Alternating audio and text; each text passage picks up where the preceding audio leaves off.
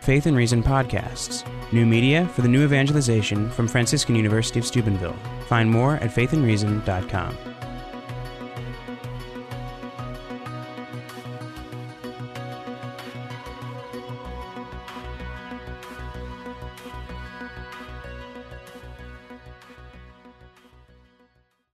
Well, thank you for your welcome. This is my first visit to the United States, and I've been asked why I have never visited before. My answer is that I have never before had a reason to make this journey. And today I'm delighted to have been given the best of reasons by the Franciscan University of Steubenville. And my visit allows me the opportunity to record something of the gratitude felt across the world for the work of this university and its contribution to the new evangelization. It's also a privilege to give this lecture in honor of the Pope of my own youth, Blessed Paul VI. I was once asked in an interview what my impressions were when Pope Paul closed the Second Vatican Council.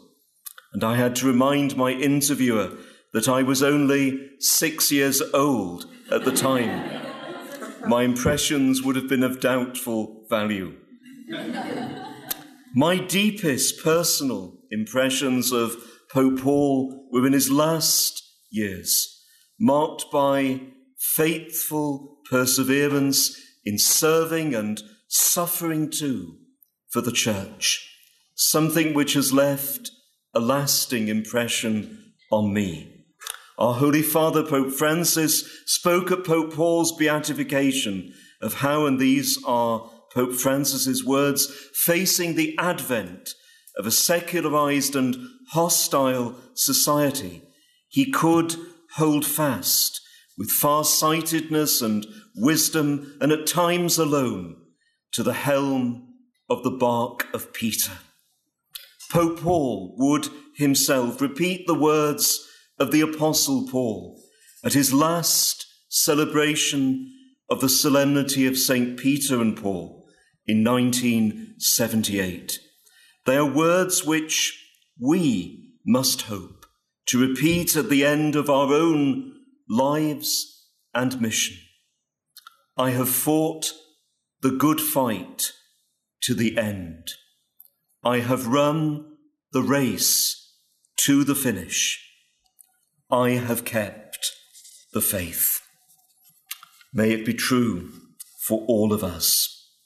This evening, in this memorial lecture, I want us to turn to a saint of the new evangelization, a saint many of you will already have met in the communion of the saints. St. John Baptist Mary Vianney, more popularly known as the Cure of Ars. Last year, I had the privilege of leading an international retreat for English speaking priests in Ars.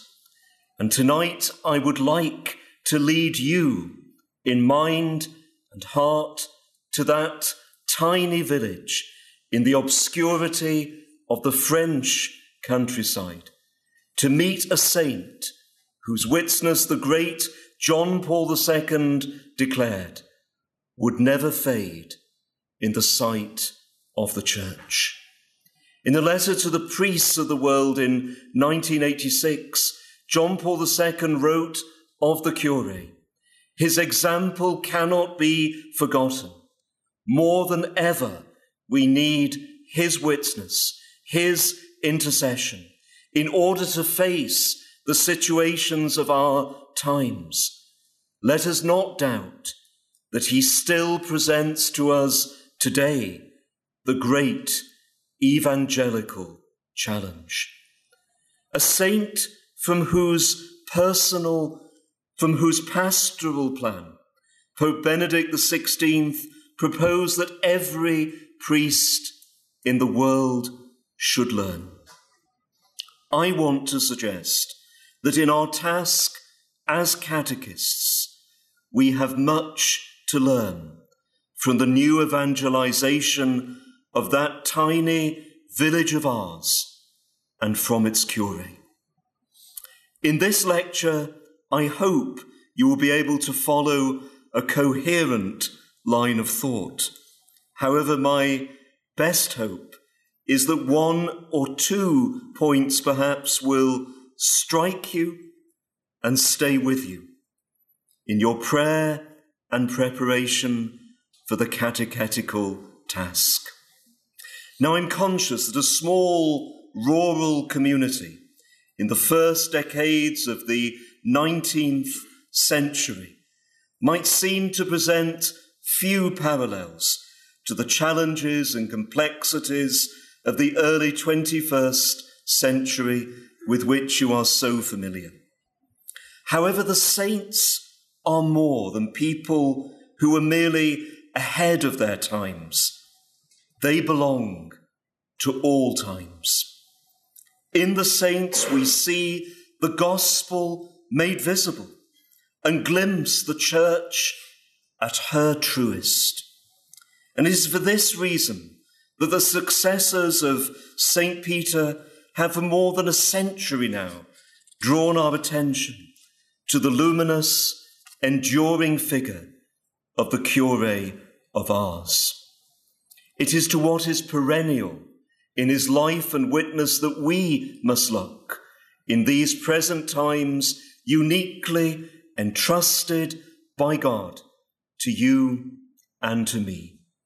And this evening I want to point to St. John Vianney's enduring importance as a catechist. It was not without a certain disappointment that on a winter's day in 1818, the young John Vianney first caught sight of the village of Ars, with its broken down church and some 230 inhabitants. How small it is.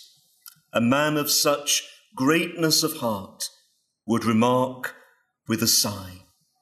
However, in a gesture which St. John Paul II was later to imitate as Pope, he knelt down and kissed the ground of his mission, the mission which had been entrusted to him.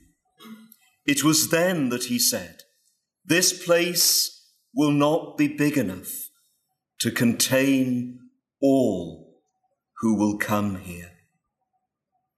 In all the great ambitions of your heart and mine to serve the church, we too must learn to embrace the specific mission we have received from God, no matter how bleak the human prospects may seem to be.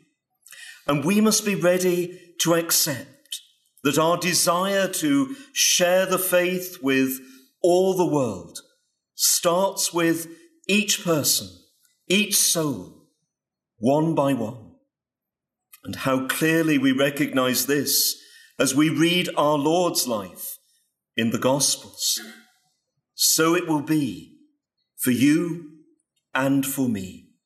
Whether we start with 230 people or 23 or 23,000, we need the same supernatural perspective that we find in St. John Vianney, who told the first parishioner he met, a shepherd boy who'd guided him through the February mists. My friend, you have shown me the way to Ars. I shall show you the way to heaven. I shall show you the way to heaven. We can recognize that in this tiny village community, two centuries removed from our times, so many of the echoes and challenges familiar to us, so that Ars can offer a pattern for the new evangelization. Abbe Trochu, the most authoritative biographer of the Cure of Ars, describes the pastoral situation he found in these terms. Many of the inhabitants were pagans in practice, and if all faith had not vanished, very little was left. It is true that post revolutionary Ars no longer saw the club of freethinkers meeting within the desecrated church, nor the young pastor who, at the time of the revolution, had publicly renounced his priesthood. However, the enduring state of the people had become one of indifference and profound religious ignorance. They assumed they knew the faith, while in reality the gospel barely shaped any aspect of their lives. In this situation, as you can imagine, few families had managed to pass on their Catholic faith to the next generation. And we must never fail to note the resistance to the cure's efforts to dispel this all pervading ignorance. We can attribute many of the harsh and strident phrases which he used in the early years to his desire to shake a wall of complacency. I shouted, he later observed, because you were deaf. His strongest words were directed to the adults, whom he declared had allowed the moral dignity of entire generations to be fatally compromised. He observed, and these are his words, under the eyes of parents who are either dumb or accomplices, things are done here which are reminiscent of pagan times. His appeals would also be directed to the elderly, whom he described as old, bespectacled villains, who watched the entertainments of the young and added their coarse jokes and blasphemies. Yet on the great feast days, when much of the community still gathered together in Ars, this preaching was met by openly affected disinterest, including loud yawning. It was to such a place, to such a moment, that this young priest was sent by the Vicar General with these less than encouraging words. Vianney would find little love for God in Ars, he told him at least he would bring some love for God there. John Vianney had himself grown up amid the turbulence and horrors of the French Revolution. He'd assumed from his youth that to be a priest was to be a man willing to die for his faith. He looked to the example of the priests his own family had sheltered in their clandestine ministry, which for some ended in martyrdom by the guillotine. His education had been drastically disrupted in those revolutionary years, with such detrimental effects when he embarked on the higher studies of the seminary. His hopes of becoming a priest had seemed to be altogether extinguished by the Napoleonic Wars into which he was swept up as a reluctant recruit. However, he was assisted to ordination by the tireless efforts of one of those heroic priests who had himself survived the revolution. Amidst all the upheaval of military occupation, and even without a bishop in his own diocese, John Vianney was ordained to the priesthood in the days following the Battle of Waterloo in 1815. France being under military occupation, he was twice turned back by the Austrian troops, literally on the road to ordination. However, St. John Vianney recognized from the outset that the real battle for his people was not to be fought with force or violence. He never doubted the truth of St. Paul's words to the Ephesians. We are not contending with flesh and blood, but against the principalities, against the powers, against the world rulers of this present darkness, against the spiritual hosts of wickedness in the heavens. The real struggle had to be fought, he knew, on a different field. Right from the outset, the people of Ars were never in doubt where they would find the cure in prayer before the Blessed Sacrament. In his biographies, St. John of St. John Vianney, much is said of the visible manifestations of the devil. Significantly, the cure himself said little of what he called the villainous grappin, except in such telling phrases. The devil almost became a companion. The task of the cure, as for you and for me, is to accept the invitation in our mission to be, in St. Paul's words, strong in the Lord and in the strength of his might. The apostle describes this as a preparation for the real battle of our lives. Take, he says, the whole armor of God, that you will be able to withstand the evil day, and having done all, to stand. I know you'll be familiar with the armor St. Paul describes, girded with truth, having the breastplate of righteousness, shod with the gospel of peace. Above all, he tells us, taking up the shield of faith with the helmet of salvation and the sword of the Spirit, which is the word of God. And this leads us, as it led the cure, to pray at all times in the Spirit with all prayer and supplication. And this is precisely how the young cure of Ars prepared, equipped himself for the real and decisive battle of his lifetime.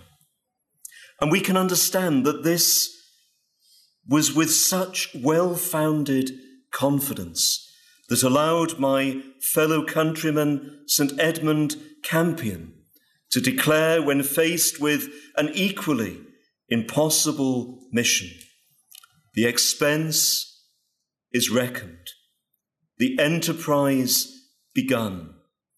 It is of God, it cannot be withstood. So the faith was planted, so it must be restored. And this is the calculation on which we must base our mission too. If we are to understand the mission of the saint of Ars, we must first recognize the foundations of such confidence. Whenever he spoke of his poor self, he never wanted us to think he was exaggerating.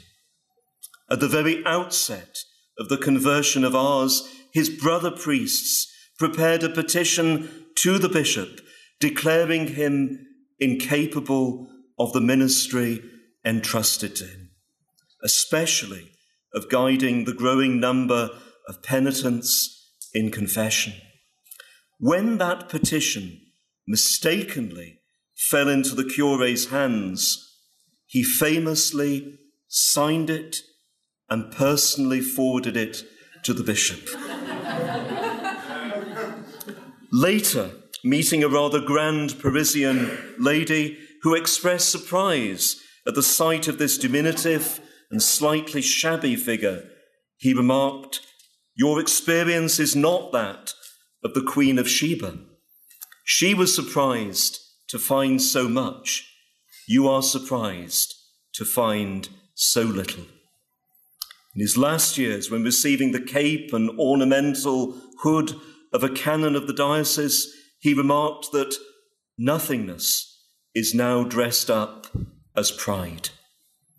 In 1841, a young priest not without a tinge of jealousy, I suspect, would write to him When a man knows as little theology as you do, he should not go into the confessional.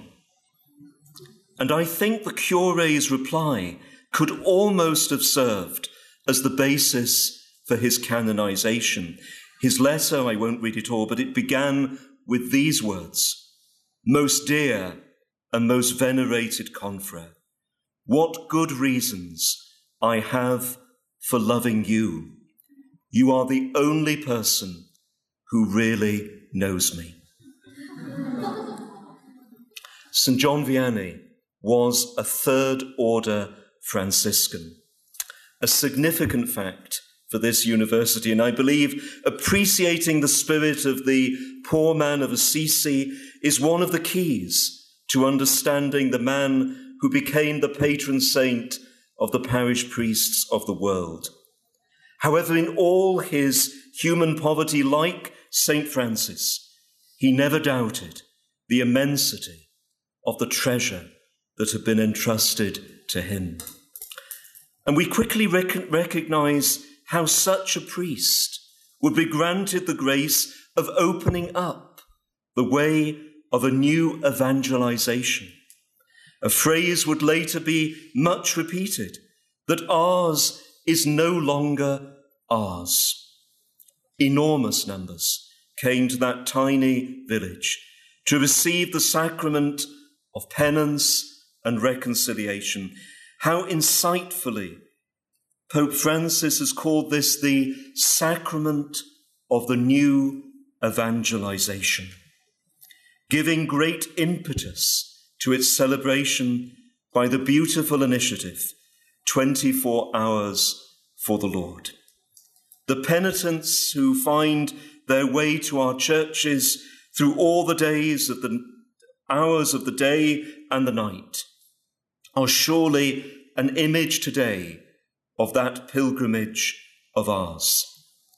Estimates wildly vary, but it is suggested that between a quarter and a tenth of the then population of France personally went to confession in Ars. The visitor was met in the summer months with people sleeping out in the meadows and a never ceasing queue of penitents which demanded the cure punctually began his day at 1 a.m. each morning. Significantly, catechesis took a central place for the hundreds of thousands of pilgrims. The catechesis that St. John Vianney had given daily and unfailingly from his first week in Ars. There would be a break in confessions at 11 a.m. each day to allow the cure to give his catechesis. And it's a testament to his commitment to the catechetical task and his sheer perseverance, which began in his first days in Ars with daily catechism for the boys at 6 a.m. and for the girls at 11 a.m. every day. He had offered catechism for the adults every Sunday before Vespers in a largely empty church. In the tradition of catechesis encouraged by the Council of Trent, he knew that his role as pastor demanded this uncompromisingly of him. Whilst happy to be assisted by co workers in later years, he nevertheless saw the task as catechizing as a responsibility which could never be entirely delegated.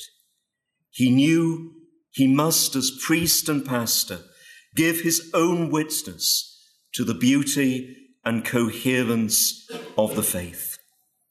Entering the parish church of Ars today, which remains much as St. John Vianney left it, you will see something unusual.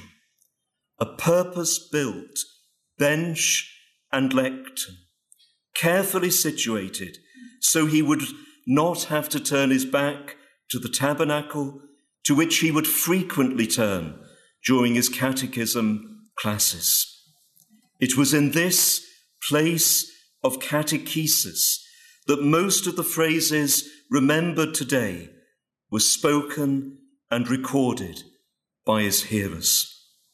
And the people of Ars would eventually be recognized as outstanding in their knowledge of the faith.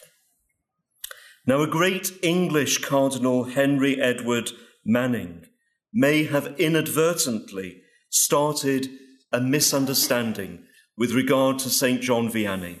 In the preface to the first biography translated into English, Cardinal Manning described the simplicity of the Cure of Ars as constituting a rebuke to the intellectual pride of the 19th century.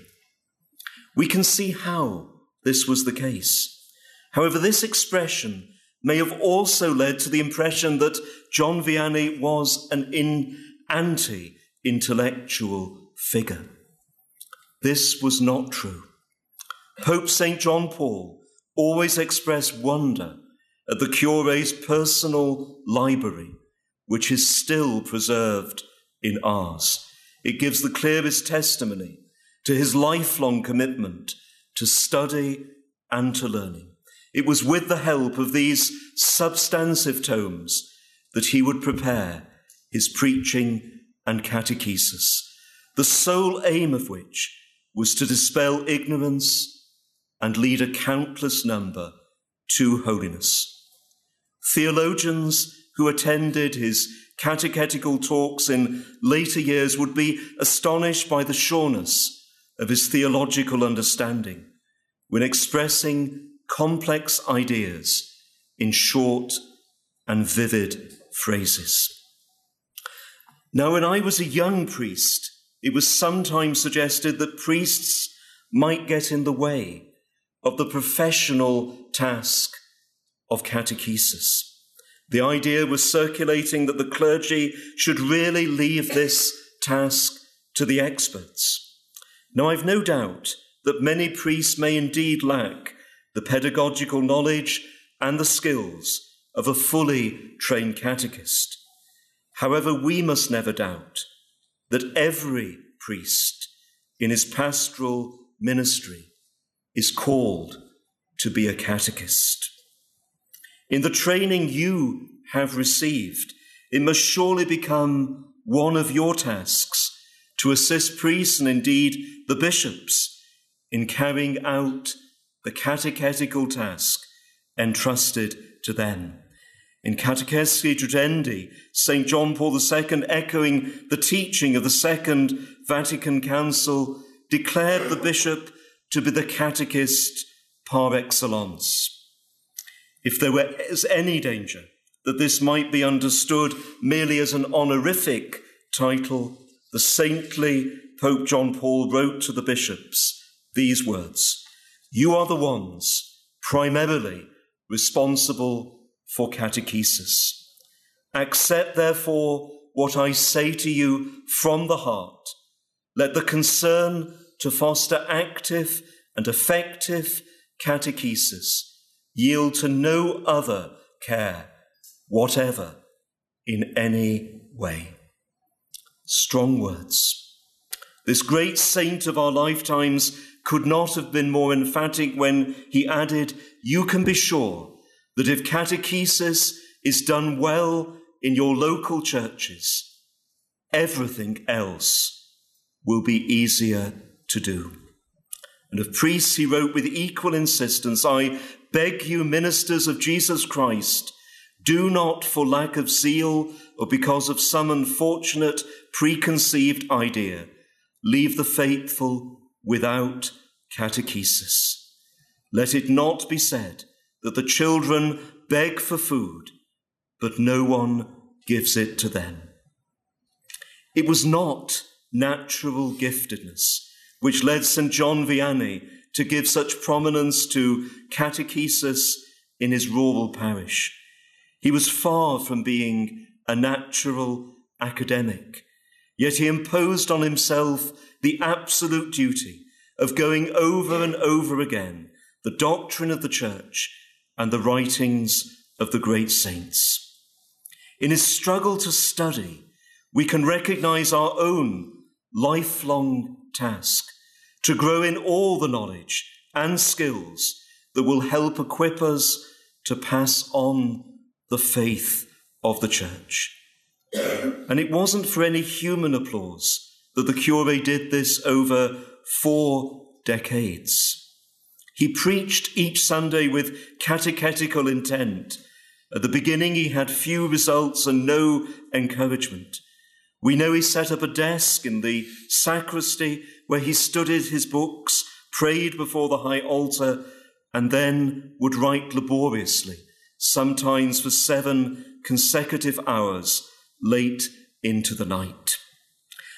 The lack of appreciation of the preaching and teaching that he struggled to write out in full and then memorize is seen in one single fact.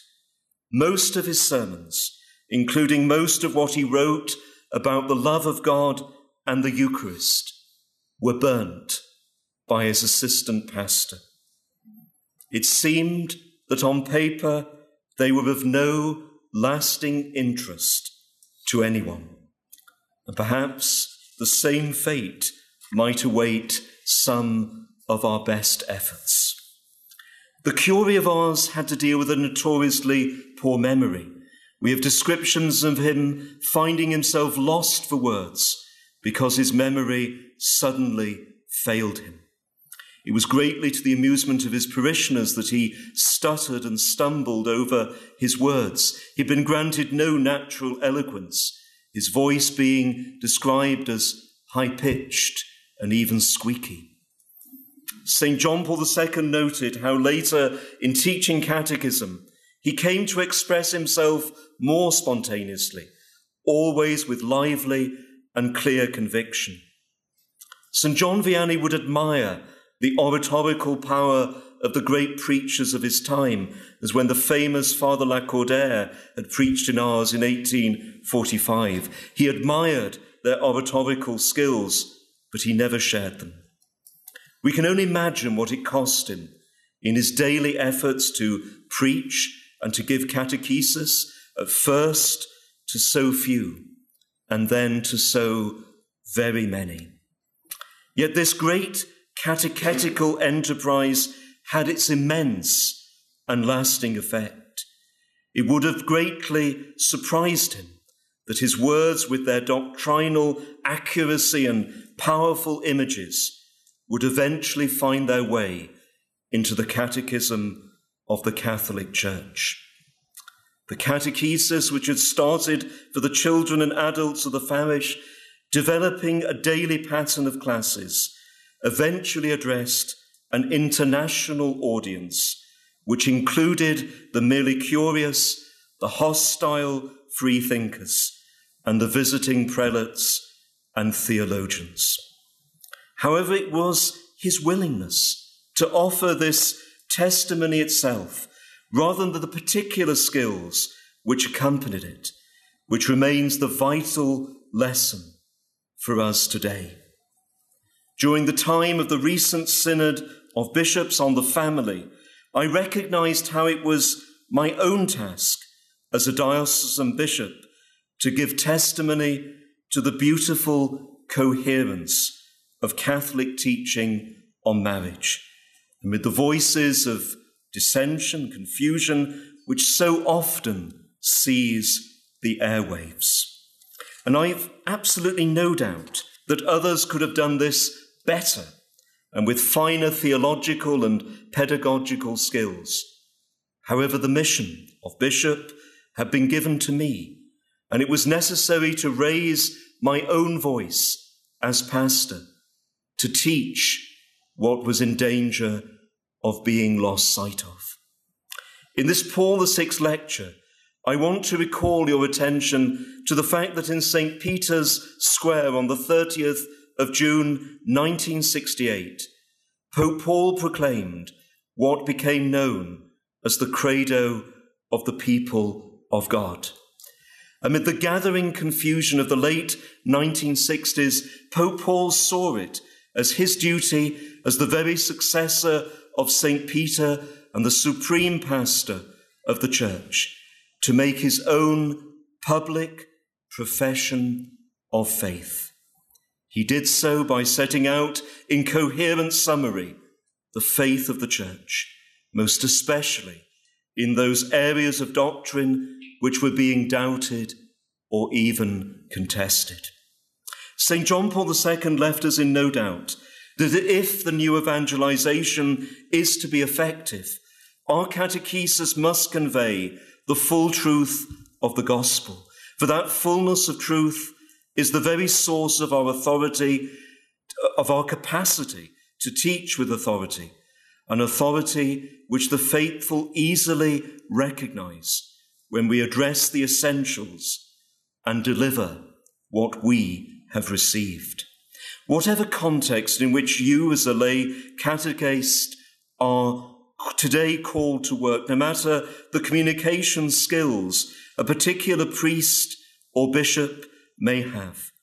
I want to propose there is a similar need for the voice of pastors to be heard, giving testimony to the faith, especially when authentic doctrine is contested or even denied. As lay catechists, you are called to work alongside priests and indeed bishops in this mission of catechesis that has become so urgent today.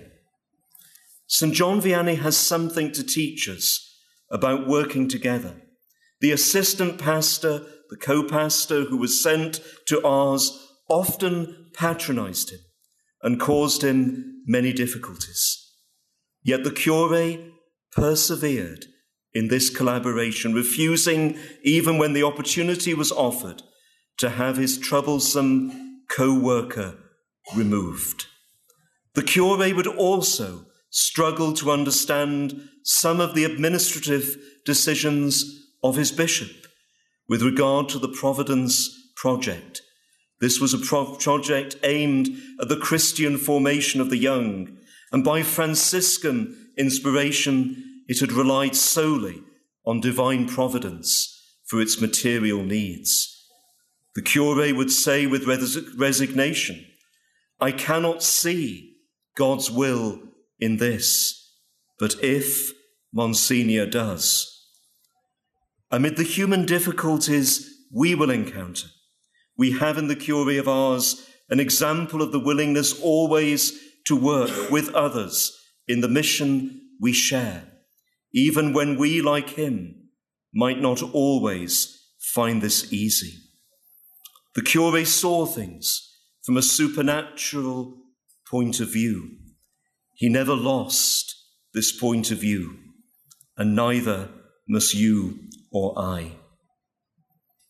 Amongst all the words spoken during the pontificate of Blessed Paul VI, the phrase most often repeated today came to prominence in one of his last letters, Evangelii Nuntiandi.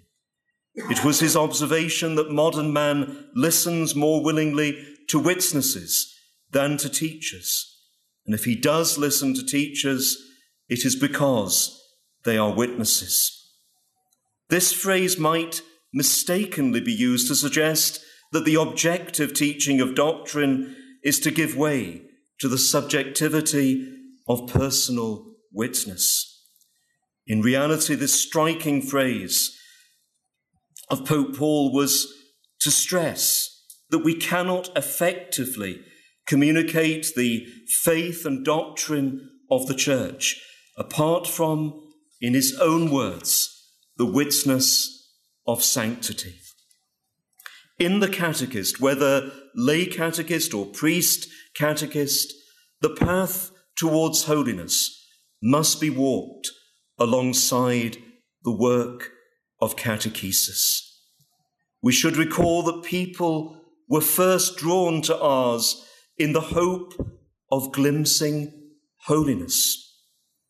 If you and I think back to the priests and teachers who had most impact in the work of catechesis, it was those we saw, in whom we saw the same struggle for holiness. Our best efforts as catechists can never be divorced from this same striving for holiness in our own lives. This is also the lesson of Ars. In that remarkable little book, The Soul of the Apostolate, we're reminded how the true spiritual fruitfulness of all our apostolic efforts, whether seen or unseen, is entirely bound up with our union with Christ. Blessed Paul VI would say that the key to the teaching and the whole renewal sought by the Second Vatican Council would be found in the universal call to holiness proposed in Lumen Gentium chapter 5. This, we can say, was precisely the attraction which eventually brought hundreds of thousands from across Europe to listen to the catechesis of the Curé of Ars. And we note how St. John Vianney always took care to point away from himself, refocusing the attention of every visitor he met towards the altar and the tabernacle, saying, He is here, He is here the one who loves us so much, he is here. St. John Vianney did not write a best selling book or leave us a manual describing how to convert a parish or to be a successful catechist. It is perhaps the most terrifying thing about his witness that he was fully convinced that the same grace of conversion the same new evangelization could be brought about in every parish of the world. Indeed, he sincerely believed that any other priest or catechist more able than he could have brought about greater things. When asked how the conversion of Ars was accomplished, he always pointed to the place where he knelt before the tabernacle. Priests who asked him why their own parishes remained steadfastly unconverted received his innocent inquiries as to what mortifications they had undertaken, what vigils of prayer had these priests maintained. In so many ways, we each have to learn the lesson.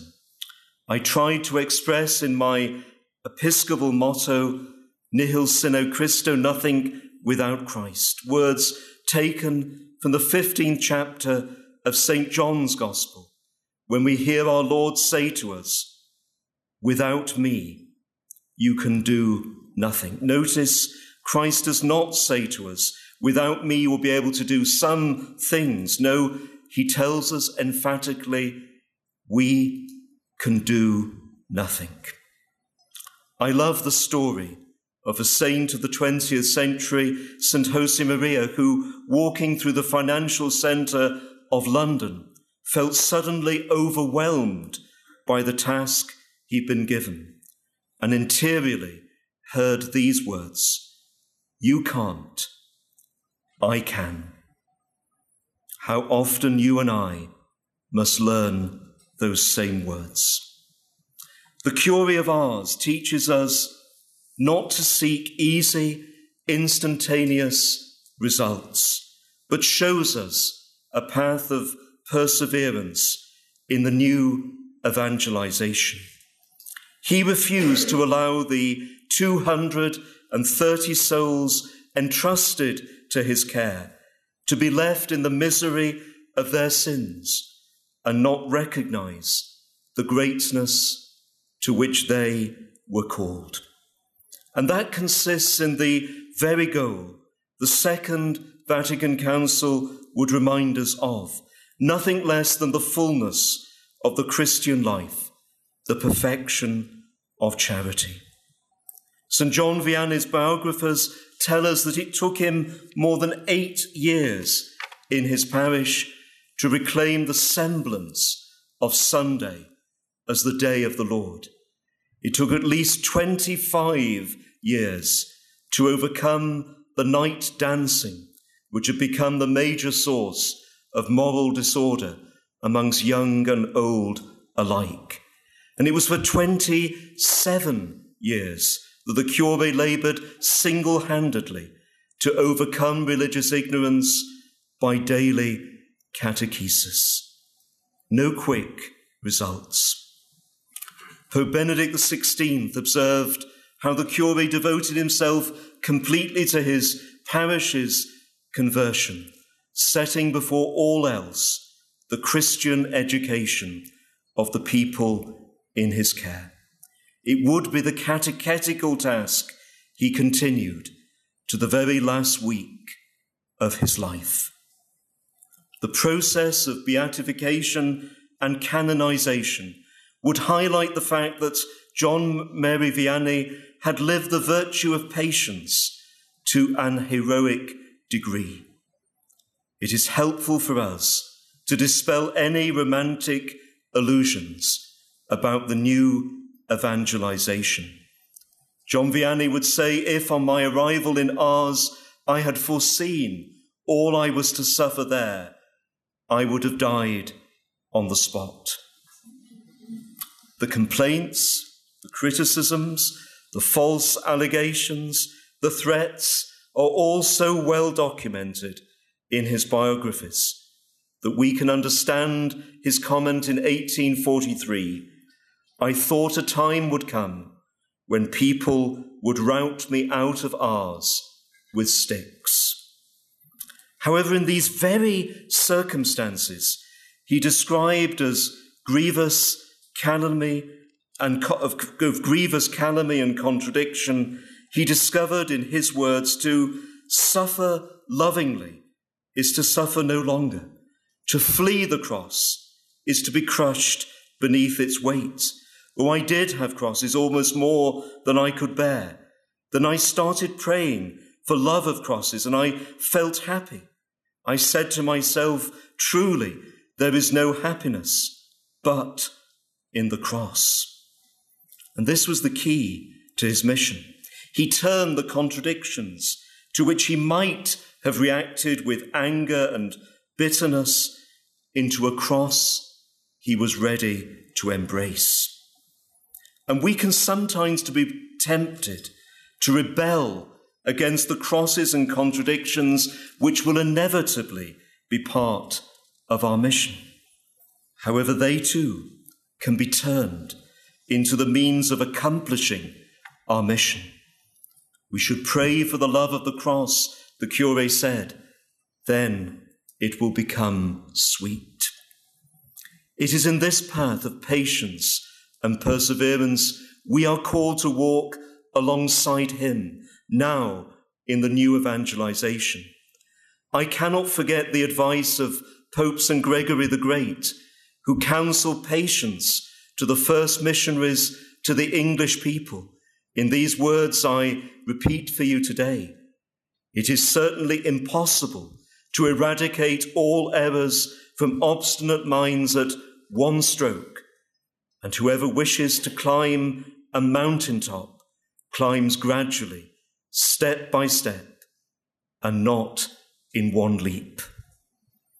Part of that sweetness of the cross the cure used in seeking the conversion of Ars was to spiritually embrace its people, the souls entrusted to his care, and especially the most difficult people.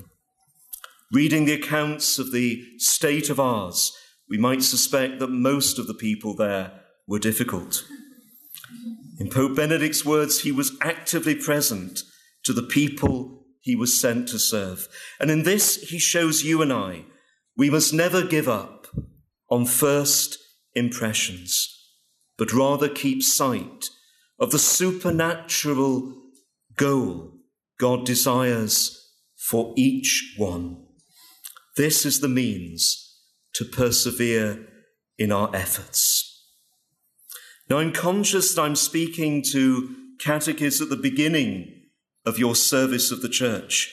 I've spoken to you of a saint for the new evangelization of which you will be part.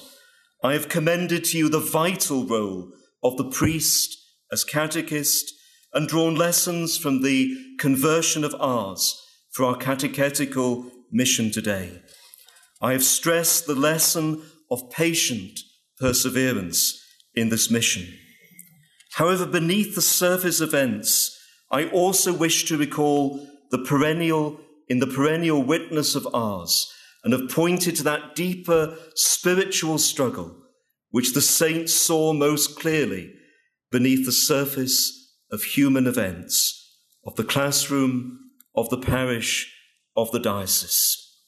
In looking to the saint of the new evangelization, we cannot allow ourselves to forget the words of St. John Paul II at the dawn of this third Christian millennium, who pondered the question put to St. Peter on the day of Pentecost What must we do?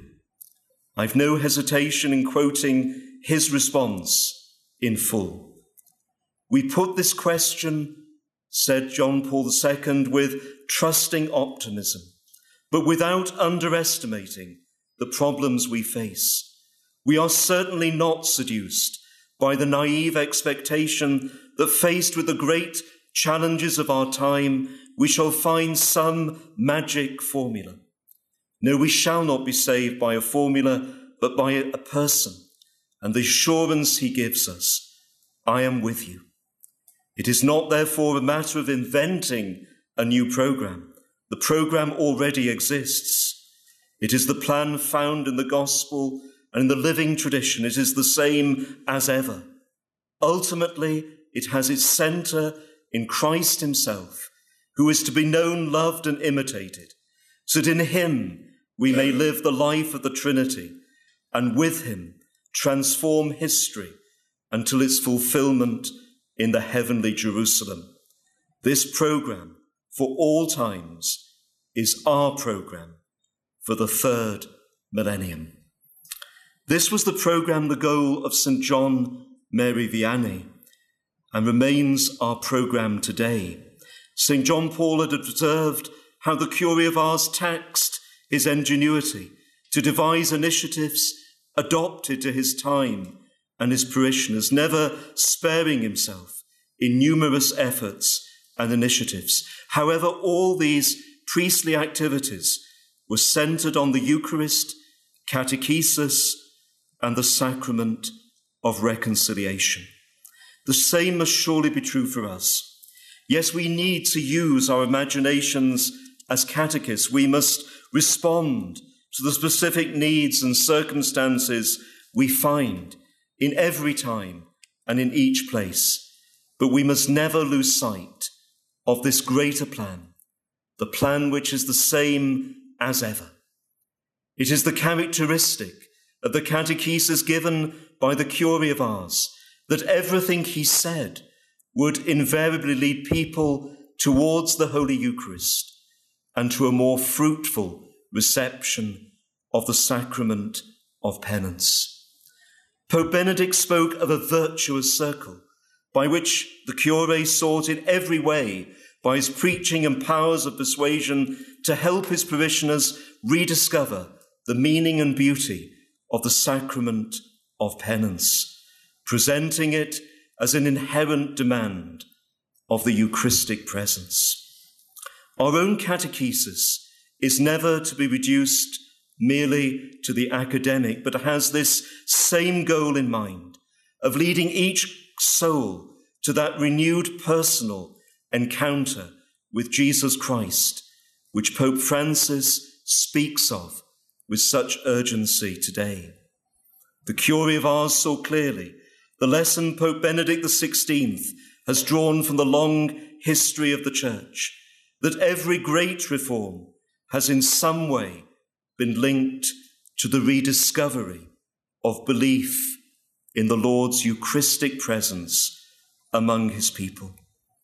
In the same letter on the sacrament of charity, Pope Benedict observes Today there is a need to rediscover that Jesus Christ is not a private conviction or an abstract idea, but a real person whose becoming part of human history is capable of renewing the life of every man and woman. The last picture of St. John Vianney I want to leave you with comes from the final days of his frailty, when he was so ill and weakened that he could, was barely able to speak. In those last days, his catechesis continued and was described then as a series of, ex- of exclamations accompanied by tears. On the final day, he appeared in the parish church, his voice no longer audible to the crowds. He simply pointed repeatedly to the tabernacle and wept. All his catechesis, we might say, had this goal of leading every soul towards that wonder and recognition expressed in the words of the Second Vatican Council that in the Blessed Eucharist is found the whole spiritual good of the Church, namely Christ Himself, our Pasch. It was with this last gesture that the cure of Ars fell silent in history, fell silent as a catechist. And with that image in our minds, I wish to complete this lecture by pointing with St. John Mary Vianney to that same goal. Thank you. Faith and Reason podcasts. New media for the new evangelization from Franciscan University of Steubenville. Find more at faithandreason.com.